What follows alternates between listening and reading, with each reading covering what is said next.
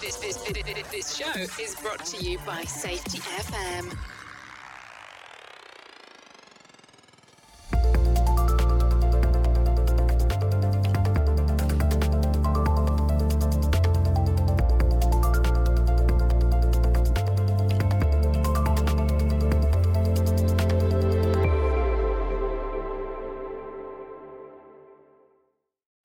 Hi, listeners. This is Brent Sutton. Welcome to the special holiday season episodes of the Practice of Learning teams. In episode 13 and 15, I'm joined by Bob Edwards and Andrea Baker on the learning of learning teams. I've known Bob and Andy for a number of years now, and I respect the work they do with Dr. Todd Conklin and training HOP and learning teams and supporting organisations on their HOP journey. In this special two part series, we explore the learning of learning teams and our shared experiences in our own development and the development of others. From the hosts of the podcast series, myself, Glynis McCarthy, and Brent Robinson, we hope you enjoy this series and that 2021 will be a great year for building a better community of practice.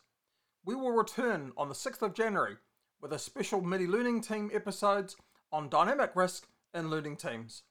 From all of us to you, please take care and see you in 2021. Okay, welcome Bob and Andrea to the Practice of Learning Team podcast series. And good afternoon. And of course, it's good morning from here.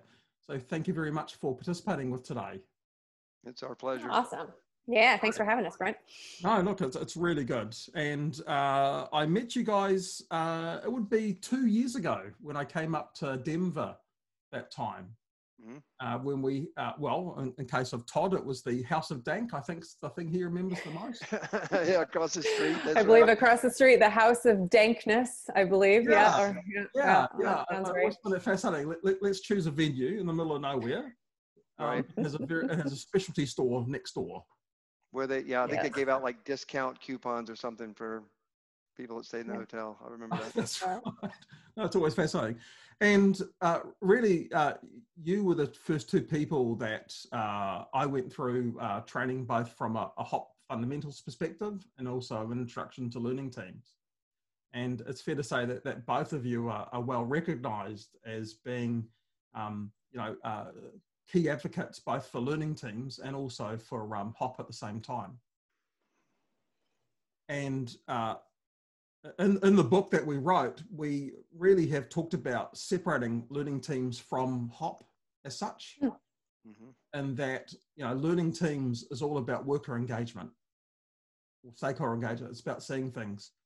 So maybe we kick off first by talking about um, your journey coming into learning teams. How did that start? Go ahead, Andy. Bob, you know, you start us off, Bob. Black and white, Bob. Bob's memory is much better than mine is, so he, was it he sepia tone, my memory. White, was it color? Well, you know, when you get old, your memory of times past is good, but your recent memory is terrible. Like I don't know what I had for breakfast, but I can tell you about when I, yeah. So so when Con, Todd Conklin, you know, first came to our site, we were an early adopter of HOP, and when he was teaching us about it, this was like 2013 um, we had an incident happen there and I explained to him what had happened and he said, you know, this might be a good opportunity for, for trying out something different than your investigation process. So he introduced us to this idea of bringing workers together to learn about their, about the event, to kind of get that deeper story. And so we did, and when we did that, we had a whole different, we learned a lot of different things than we did from our traditional investigation, which was sort of a five whys approach, if you will. And so that was my first introduction to it. And I, I started looking at it going, well, this makes a lot more sense. It doesn't feel heavy handed. It was hard for me because I was so used to doing the old way to, I didn't just like switch immediately, but I began to sort of experiment with it and try it out. I think you guys have done a lot of the same stuff, Brent, where you've just, you just try some of this stuff out. And because I'm so steep, I'm an engineer and, and a huge continuous improvement believer, I started realizing not only is this the best group ever to help us understand how things happen, they're also maybe the best group ever to help us come up with ideas on how to make it better. And so the two of those kind of came together in what we refer to as a, a learning team. And we, I mean, it is tied nicely to HOP because of the five key principles, but it absolutely can be done as a as a employee engagement sort of activity. Although I will say this, we still have to, I think, have some of the basic understandings of we may learn some stuff we didn't know we were going to learn. So we have to be okay with that and be thankful that we're learning it. And we learned that early on. No punishment comes from a learning team because if you find out that somebody didn't do something right and then you punish them for it after you've asked them to be open and honest, well, then they're not going to ever do it again. So this notion of sort of psychological safety became really apparent uh, pretty early on for us. So that was kind of my beginning. And then it just started to grow and it moved beyond safety into quality, into operations, right? When bad things happen, we just wanted to go learn.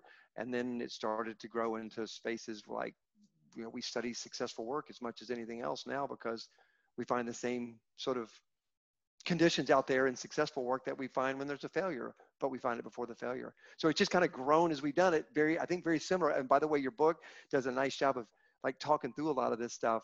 Uh, really, really proud of the work that you guys did uh, with your book there too, Brent. Look, thank you. And, and, look, all we're trying to do is really share a narrative around. Yeah, and yeah. and you've, you've done a great great job with that. And uh, so, Bob, if I remember when Bob says his site, I wasn't lucky enough to be at the same site as Bob at the time. So we worked for the same company, but we were in two different parts of the business. And so, Bob, I guess the first time that I heard about learning teams by the name was when you and Todd came to our location to talk about learning teams. Talk about first, you know, so HOP fundamentals and then and then learning teams. And was that training any good by any chance? Uh, I think so. I asked somebody who was going to. Bob makes right, a joke because that was the first thing that I heard me say. Still doing evaluation. Is that the story? I was I was standing in the area near Andrea Baker, and I did not know her at the time. And I heard someone say, "Hey, you got to go to that HOP training." And she she looked at them and she said, "Was it any good?" First thing she ever said about me. First yep. thing Bob ever heard me say was, "Was the training any good?" Um, and so I, I heard I heard Bob talking about learning teams and I was very intrigued because it, it felt similar to some of the things that I had been trying to do around um, reshaping our investigation. So, similar to Bob, the first place that it seemed logical to start using this concept was to do something differently than we had been doing with investigations because investigations just didn't feel right anymore. You know they don't align with HOP principles. It just it felt like the wrong thing to do. So we were desperately trying to figure out ways of doing it differently.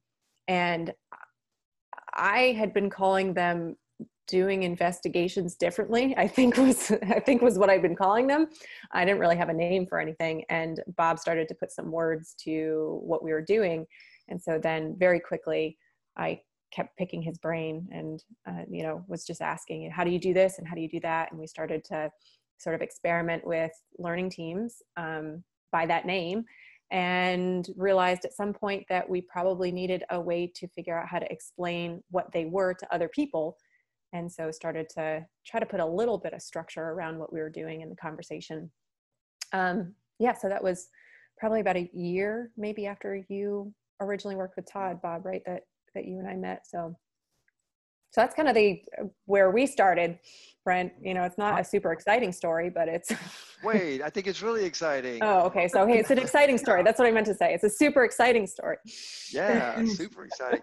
No I, I, I sort of feel that that uh, a learning team is about giving it a go yeah okay? because absolutely no no harm can come from a learning team well yeah if you're if you're truly interested in other people's world and you're willing to listen to learn, I think you're right. As long I do say this though, as long as we keep punishment away from learning teams because sure. we've seen people do that where they say hey, we need you to be we want you to be open and honest and then people are open and honest and then they're like oh we didn't mean that honest right um, so we have to make sure that people are ready to hear the true you know we talk about black line blue line right the blue line being reality we have to be willing to hear the real story of work. Uh, I, I think that's something we kind of hold very important with with our work that we've done with learning teams is that if we say it's a safe place, it's got to be a safe place. Uh, if you think you need to punish somebody, don't do a learning team, right? Take them to HR, call Homeland Security, whatever, but don't don't use a learning team uh, unless you just really want to learn. And we absolutely are going to find out some things in these learning teams that are going to be scary at times but we ask people to be honest. And oh, by the way, Brent, it's going on anyway. We just didn't know about it. Well, that's right. I mean, it's, it, going right? to be there, and and, and if it's a a really, really major event, the regulator is going to find it. Yeah. So not knowing doesn't make us smarter or safer, No. right? It, Todd says that all the time. Yeah. So yeah, better to know and have some sort of course of action to try to make it better. Yep. Eh, eh, But you know, the reality is, um, uh, blame is by nature um, how we react ourselves in our own little head when something goes wrong for us. hmm So blame, I, I don't think you know, from my point of view, um, uh, when, when I make a mistake or make an error, my two little voices kick in, and my you know first voice says, "Sutton, you know, you're better than this. You know, you're supposed to be professional. This is just, you know, this is crazy." And then that other voice, which I call my mother's voice, kicks in and says, "It's okay, son. Everything will be better. What what can you learn from this experience?" So, so I think that that blame component is very natural in us. And and like anything else, it's our ability to, um, I suppose, um, act in a bit more of an adult way. hmm Fair enough. Rather, but but blame is a natural thing for us to move to. Yep. And Yeah. we even say that we don't we don't say don't blame. We just say it doesn't fix anything. As a matter of fact, it it hurts the conversation, right? Yeah. And it's not it's not strategic right so so if we're if we're looking to take strategic actions within a business um, having the the basis of those actions being wrapped around an emotional status emotionally satisfying action of blame is probably not going to be helpful for us in the long run so If it was strategic, well, if it Brent, if it was strategic, we could put metrics on it and say we need an increase in blame by 25% next semester. I mean next quarter, right? So our next quarter, our stretch goal is 25%. Our super stretch goal is a 40% increase in blame. Sure, it but was but- strategic. Don't we do those with things like suggestion boxes? Or sorry, the, the, the, the new term is opportunity for improvement boxes. right? Yeah, don't, don't we do that already? We count that shit. Sort of. And people say, we "Oh, sure do yeah Yeah, yeah We, we do. We, we love a good metric. Um, and I think one of the things that we explored was this um, separation between organizational learning and worker learning. hmm And the fact is, if we touch on that blame thing, the, the blame thing basically ends worker learning. Yeah. But it doesn't Absolutely. stop organizational learning. But the organization just won't get the depth of learning that they need. I, I would say that the the place where we see the organizational learning work the best is the place where we can draw conclusions based on real information, which, as as you've stated and you know would likely agree with, we actually need to make sure that we're learning directly from the workers well to do that, right? So we could pretend that we've got great organizational learning, but it wouldn't be based on the depth of knowledge that we will have if we're able to to function in an environment where we're not using blame as a lens with which we have a conversation. So I had a plant manager say to me one time, he, they were on this beginning of this journey, and they said, okay, but Bob, if we do a learning team, like, and we find something out, like people aren't doing exactly like we want them to, like after the learning team is over with, then can I call them in my office? I said, sure, once, right? I mean, one time, you can do it one time, and then don't ever ask for it again because people are going to be, nope, not doing it. So it really is, uh, and and you know, Todd says this. We like it's it is a strategic decision. Do we want to move our organization towards learn and improve, or do we want to sort of rely on blame and punish because they really are two different directions? Yes, and, and, And the that value of learning, learning. happens at two different levels. And and I think in all the times I've been doing investigations, uh, I, I used a piece of language, Andrea, called um, sort of humanistic investigations, which was Mhm. uh, understanding the effect that you are placing on a person during that process hmm and and keeping it to the front of mind at all times and Yeah. uh, particularly when they are um, traumatic events where there's a bit of human misery in, involved it's it's really about um, having understanding that we don't want to re-traumatize a person through the experience Right. absolutely and, also making sure that we're in the discussion where we can be focused on the system we're focused on the system as opposed to focus on you know small pieces of human action that may or may not vary the next time somebody does the task, right? So if we are hyper focused on the details that happened at the moment an event occurred without recognizing that that same task, that same process has been done hundreds of times before and will be done hundreds or thousands of times in the future, and that there will be constant variability within that process, then we need to learn about what that looks like holistically, not just at the moment that we've had, you know, an event. Because understanding holistically, you know, we understand not only what isn't going well, but also what is going well, right? When we when we haven't had an event occur. Um, even being able to have the discussion uh, that allows us to look at that wider lens makes people that were involved in event feel feel far less like they're on a hot seat of um, you know having to to answer for a specific set of micro actions that happened right right at the time when event occurred as opposed to you know hearing the story of what it's like to do that process and that task holistically. Which is interesting because the you know the basic principles of risk management is that you, you can't do any evaluative or analysis until you've established the context. Mm-hmm. So why do yeah, we, we find go, it so shockingly yeah, go, surprising? I know, right? But we go right in with those those sort of a rearward look at the problem, and we just put people on the defensive immediately. Here's a litmus test for me whether we're doing learning teams correctly or not. It's pretty simple. If people ask us to do them again, yeah, I can tell you in my career, I was in the military for six years, three years regular army, three years National Guard, an engineer, my the whole rest of my career, been an engineer. I have never one single time had somebody say to me, Bob, could you please come investigate us again?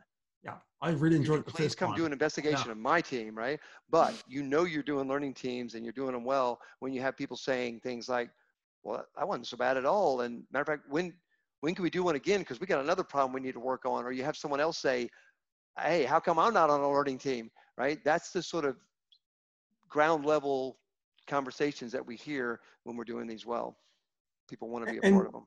You talk about the word trust, and something that we we sort of talk about is that um, trust trust can't be um, uh, uh, given; it has to build over time.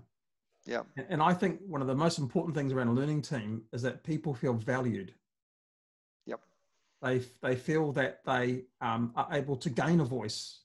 They might not have a voice to begin with, but they feel that over time that they're able to gain a voice and that um, they'll be heard, they'll be listened. Um, uh, well, judge, judgment happens, but judgment in terms of, of basically providing clarification or some critical thinking rather than judgment leading to blame. But that judgment component still exists. But it's about being valued. And yeah. if you feel valued over time, that has that has to lead to some form of trust. And I, I like your notion of building trust. As you know, Bob says this all the time that it's you know it's actually very hard for us to trust. Um, mm. But we can create an environment where being honest is easier to do. And we so, get a disconnect um, because organization, because I think in a learning team, you can still have accountability and responsibility in a learning team. Oh, I think you have way more accountability.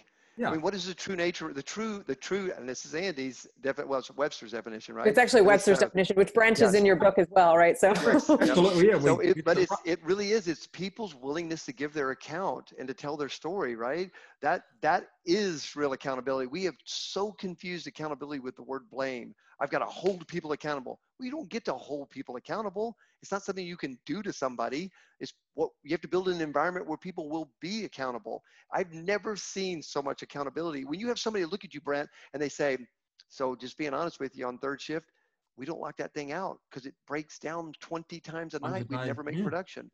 You you don't get better accountability that. If you if you you couldn't pay people to be that accountable. And yet when you build an environment where they can be open and honest about their work, they're like, this piece of equipment gives us so much trouble at night or trouble all the time. At nighttime, we would never get any production off this thing if we just shut it all the way down every time we had a, a problem. So, so now we're being open and honest. Now we need to do something about that. To your point, we've heard, right? So now we need to take action. And I think that can be a little scary too, Brent. I think sometimes it feels, I just did a learning team uh, last week as at a site And one of the managers there was afraid that if we did a learning team around this process, that we would dump a ton of things on his desk that he has to go do. Right. It turned out that wasn't the case at all. They came up with three ideas. Two of them the learning team can totally manage, Correct. right? And Yeah. so, yeah. So sometimes it's fear of the unknown or fear of like, oh my word, we're going to unlock, um, you're going to un, dump a whole mess out on the floor here that we can't manage, which that's could be the about. case. But it's yeah, Sure. But but that's come about through corrective actions Mm-hmm. and investigations. yeah, yeah. We've created the environment. hmm Um, it's, it's no different. I- I was at a uh, a, a bagel manufacturer on um, Monday night on their night shift. Nice. I, I can tell you, Bagels? You're talking about bagels that you eat? Oh, yeah. Bagels? yeah, Yeah, yeah. I tell you, Okay, but so- amazing, absolutely Oh, amazing. man. Really, did it smell as good as I'm imagining it would smell? in Uh, better, A- and the Better. box and the box we left with, not the bag, Oh, but the box we left with was even better Nice. again. nice.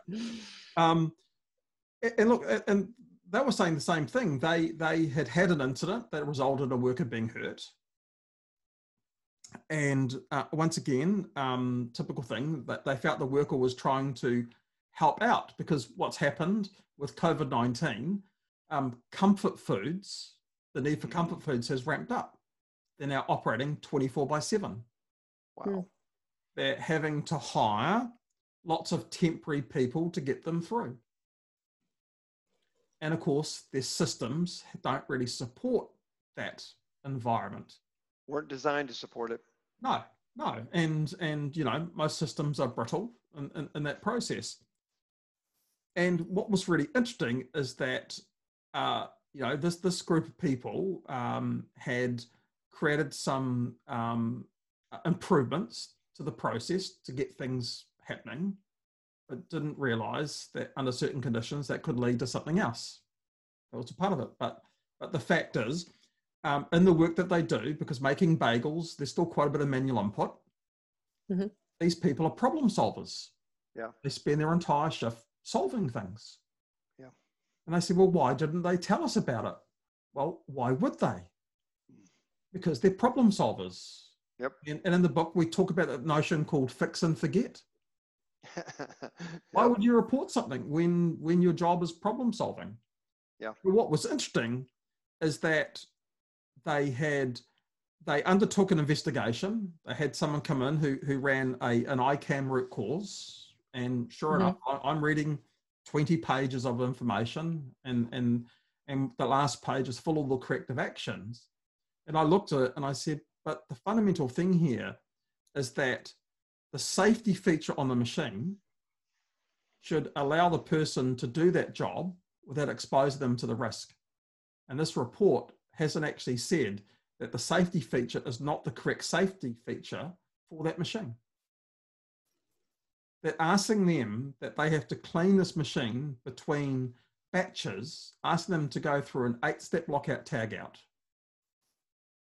When having a category three switch, when you lift the lid up, the machine is isolated, which is a $200 fix versus I don't know how much time and effort's going to happen on doing all these corrective actions. That's just nuts.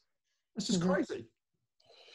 and those types of things come up in learning teams all the time and we're you know we're always trying to figure out ways to help describe what those look like and feel like to people of, of when you you you find these discrepancies and so oftentimes you know bob and i'll call them incompatibilities we've got some sort of incompatibility between the the design and the logical way to function within that design and um, when when they're around something critical like a like a safety switch, it can be a, a, large incompatibility, right? Something that can have a pretty catastrophic consequence if we're not able to not able to do something about it. But But the Yeah, crazy it's a- part was um, what this report didn't identify is that uh, what was the purpose of these corrective actions? It was just a whole series of statements. Right. Mhm. Didn't say what's their purpose. And, and, Yeah. I asked them, um, look at each corrective action. Is that action focusing on on influencing the hazard, or is it action about influencing the person? Mhm. And that's the- a great exercise to go through, right? Because it, Yeah, it and- really, really and- helps people see if we're trying that. to yeah trying to fix the system problem or if we think we have a person problem and it helps us kind of clarify that thought process It- and and every action was person based. i believe it yeah But I said, Yeah. but the machine caused the harm. right? brilliant yeah yep. So what's in here that's going to stop the machine causing harm? Um, and you know the the irony is that they're now not having to write now these 400 SOPs on that machine because you don't need an SOP if the function of the machine allows you to lift a lid and it isolates. Right. yeah Makes sense? absolutely And if the safety feature is fault tolerant, which means that you know if it fails, the machine can't work. Wait, wait. there's no What is that? What is what's the Kiwi term for that? Flop A, a tolerant. fault, a fault tolerant. Yeah. fault Fault tolerant tolerant. fault- oh, fault I thought I had a new. Yeah, so it, it's sorry. real safe. Yeah. Yeah. So that so the Aussies, the Aussies, you guys know this, right? They have got cool nicknames for everything. So I was looking for a New Zealand cool. Mm. So I thought you said flop tolerant. I thought now that's a cool No, name. But, no, we, we, we try not to. We, we try to Mm. stick to the Queen's English. oh, the um, Queen, nice. nice.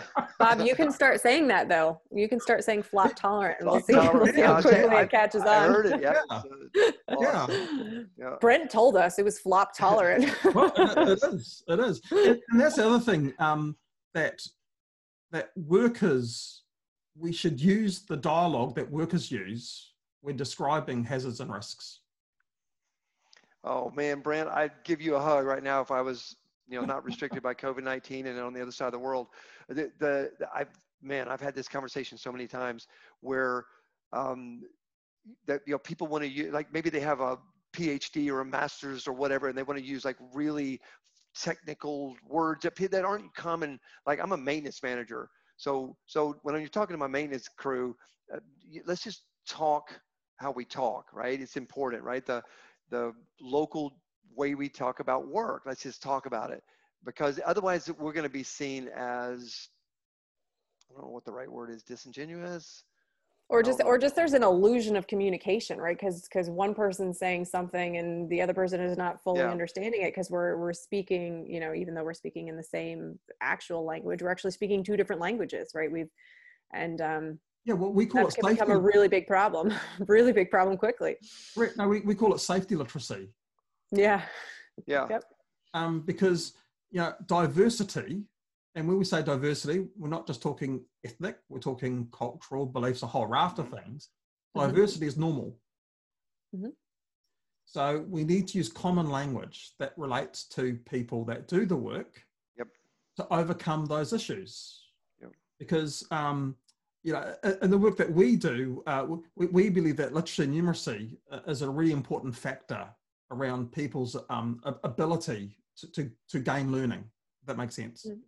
Mhm. And there's no connection between a person's intelligence and their ability to comprehend or to read or to take information on board. Or to use big words. Or to use, well, big, and you know, safety loves big words. yeah. so And- does it. So I'm an engineer. So does engineering. So we Yeah. can pick on us too.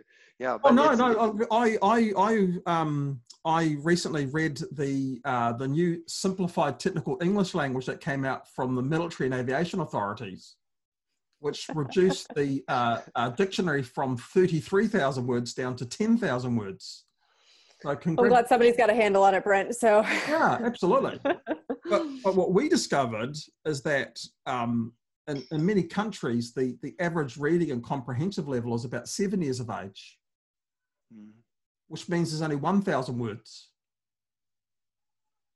So Well, I'm not too sure, if- Bob, where the other 9,000 engineering words have gone. But Yeah, they're. I, I can show you a list of them, but so so Yeah. what's interesting too is like when we do learning teams. Speaking of like language, when we do learning teams, I was doing one with a team that all were Hispanic workers on wellheads, and I realized that we were translating because I don't know much Spanish. I know a little bit, but not enough to lead a learning team. They would translate everything I was saying, and then they would talk and translate back. And I'm like, wait, wait, wait, time out. I said to my co-facilitator, who was a HOP advocate at that site, mm-hmm. I said, "You're bilingual. You just lead the conversation. You guys just talk in Spanish, and then you know, let me know occasionally what you're talking about, just because I'm curious." And the conversation turned into a much richer conversation because they weren't worried about how do we translate this for Bob. because I don't matter. What mattered was that they have that rich conversation, and it made way more sense to have it in the language that they speak most fluently. And the wall of discovery, as we call it, right? The flip charts on the wall.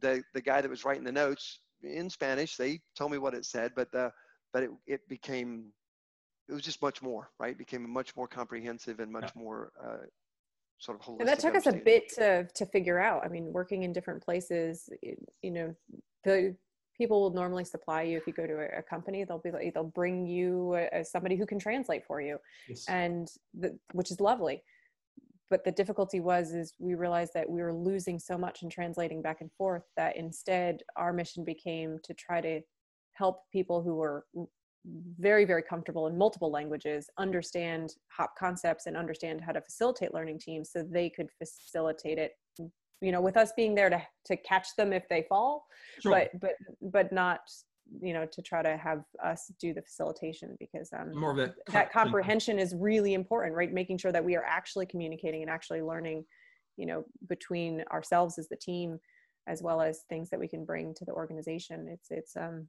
kind of the whole point right so well and look a, a lot of words don't translate uh, i mean you know yeah. um, down this neck of the woods the whole concept of zero harm has been a big push but zero doesn't exist in many Asian cultures. So yeah, so yeah. what does zero harm mean? Yeah. What, what actually means, if you translate it into Mandarin, it means get hurt. We're gonna have some big posters out there that say "Get hurt." Yeah, well, that, that's the rather. The, I thought that was the ironic part of it because zero doesn't exist, yeah. but, but, zero doesn't exist in Roman numerals either. So the English language, it, it actually got brought in later on. So many cultures, uh, so I suppose that this supports what you're saying, um, Andrea, is that that um, when we put load on a worker, when we impose a process on a worker, mm-hmm. we lose all that narrative that's so important from a learning team perspective. Uh, it's no different. I had someone with me, and and they said, you know, I want to record it. Oh wow, yeah. saying why? Oh, I want to use sticky notes, and, and we had this uh, we had this interesting conversation about um, the, the role of the facilitator is to take the load. Mm-hmm. Mm-hmm. We want the people the participating to have all that, we call it free range. There we go. That, that's a little thing. We want them, we don't want them to be caged hens. We want them to be free range. Yep, I like it. So if you think about the tools that you traditionally use, you have to ask yourself, does that place load on the worker or on the participants of the learning team? And if it does, don't do it. Yep. Yeah and really one of the one of the the ways sort of early on that that Bob and I experimented with um, bringing bringing the two worlds together meaning that the world of, of organizational requirements like you must use this tool you, you must fill out this form with um, how do we actually operationally learn in you know in a, an effective way. And the great part is that you can operationally learn and then use that information to fill in whatever form or whatever tool you're required to fill out. And sometimes in the process of doing that as the facilitator kind of you know off to the side it, it does give you an aha moment of you know I, I really should ask about this area that this tool says that I, we didn't get any information on. But most of the time you're just taking a plethora of information that you've learned and sort of reconfiguring it to fit into whatever the organization sort of requires as as an output or an investigation tool which is helpful in in being able to merge the concept of a learning team with things that we're already doing rather than feeling like you have to kind of rewrite everything you do and replace everything with a learning team. It's just no it's it helps augment what we do by making sure that we have um, really holistic helpful information from multiple points of view to populate whatever we need to populate as well as to come up with um, with ideas once we've had a really good understanding of what the problem is. Absolutely yeah some regulators some regulators are still requiring very specific formats but now what they're getting is that very specific format with a whole lot more context. And so they don't even hardly know how this is happening sometimes but they're they're liking what they see. Wow that's a much better understanding of that. They still want it in the y tree format or the right? Or the yeah, or bow tie or whatever, right? Yeah, yeah, absolutely. Or they still want those things, but look, that'll take time to develop. Um, and, and look, I always find it um, interesting that uh, we'll always use some form of framework or tool. That's always going to be how we're going to act as people. Mm-hmm. Uh, I, I, remember years ago, I don't know if you've listened to any of Pro- Professor Drew Rae, but, but Drew basically said mm-hmm. that you, you, need to, you need to apply two or three different techniques to get the best result. One technique can't do it. You're only ever going to get a small range. Mm-hmm. And, and this whole notion that, that we want people to t- uh, share their stories, share their narrative through that whole brainstorming component is really important. Um, but then we need to be able to try and narrow in. And and I don't know how you felt, but in the book we actually talked about how to use root cause as uh, an assurance tool mm-hmm. by being able to get clarification around that narrative, or or, or the fact that we identified um, that there was this concept of um, latent knowledge that exists with people, mm-hmm. and that if you can't do an alignment, it can't come out. It's wanting to jump out, but until someone can connect to it, they're not going to come out with it because that's that's just not how we think about it as humans. How did those sort of things sort of resonate with you guys? So the the idea of being able to use multiple tools to reorganize information and look at it in a different way is obviously extremely clever right and, and drew Rae is an extremely clever guy as well so yeah. we get the honor of you know meeting him i think just once or twice bob but every i remember almost everything he said because he's he's uh he's got some really great thoughts around this in in the book i do like the prompting questions that that sort of thought process led you to of you know we we have this information that that would be hard for people to connect the dots around. And so here's a way to sort of think through it so that we can make sure to grab that information if it exists. Um, and in terms of even using like a tool like five whys to organize information for that prompting reason or even in and of itself there's nothing wrong with a five whys tool as long as we know what part of our system to be using it for. So you know something that's linear like that works really well in all of the ordered parts of our system right? So you're going to learn in the context of the discussion you're going to learn about physical things that work in the system and for sure understanding and having a linear analysis of how something failed that is a you know a physical piece of machinery in that discussion is extremely beneficial um, so as long as we're not applying you know an entire context into a we're not trying to take a you know square peg and shove it into a round hole or you know vice versa. We're just taking pieces of the narrative and plugging them into sense making models or frameworks that allow us to understand you know more of that context or have have other questions to ask that we maybe might not have gotten there with without having some sort of tool to look at. So yeah. Thank you listeners for being part of this podcast We'd love to hear your learnings from today or other topics you would like us to support you on. Go to www.podcastlearnings.com and be part of the community practice of learning teams at www.learningteamscommunity.com. The views and opinions expressed on this podcast are those of the host and its guest and do not necessarily reflect the official policy or position of the company. Examples of analysis discussed within this podcast are only examples. They should not be utilized in the real world as the only solution available, as they are based only on very limited and dated open source information. Assumptions made within this analysis are not reflective of the position of the company. No part of this podcast may be reproduced, stored in a retrieval system, or transmitted in any form or by any means, mechanical, electronic, recording, or otherwise, without prior written permission of the creator of the podcast, Jay Allen.